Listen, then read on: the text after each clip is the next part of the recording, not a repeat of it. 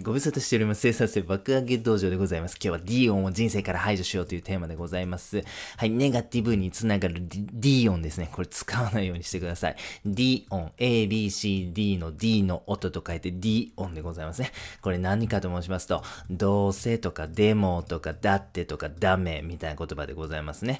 はい、馬をなだめるとき、どうとか言ったりしますよね。はい、このディオンなんでございますが、舌を厚くだらしなく全身を脱力させる音なんでございますね。ディオン、馬をなだめるときには効果あるんですけども、人生においてですね、これから何か やり遂げようぜとかね、生産性高めていこうぜという私たちにはですね、このディオンっていうのは邪魔でしかございませんよね。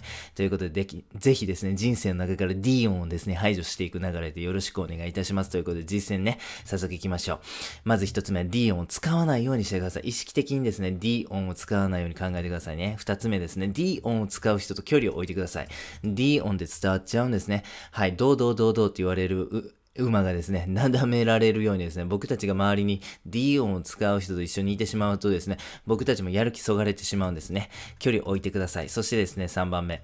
ディオンをイオン、ABCDE の音に変えるということですね。イオンってどういうものかと申しますと、わかりますよね。もう行こうぜとかね、イエーとかね、イエスいいねとか、そんな感じでございますね。ディオンを言いたくなったら、イオンに置き換えてくださいということでございますね。はい。ぜひぜひ皆さんもやってみてください。最後にやってみようコーナーでございます。 D 音を人生から排除しようというテーマでございました。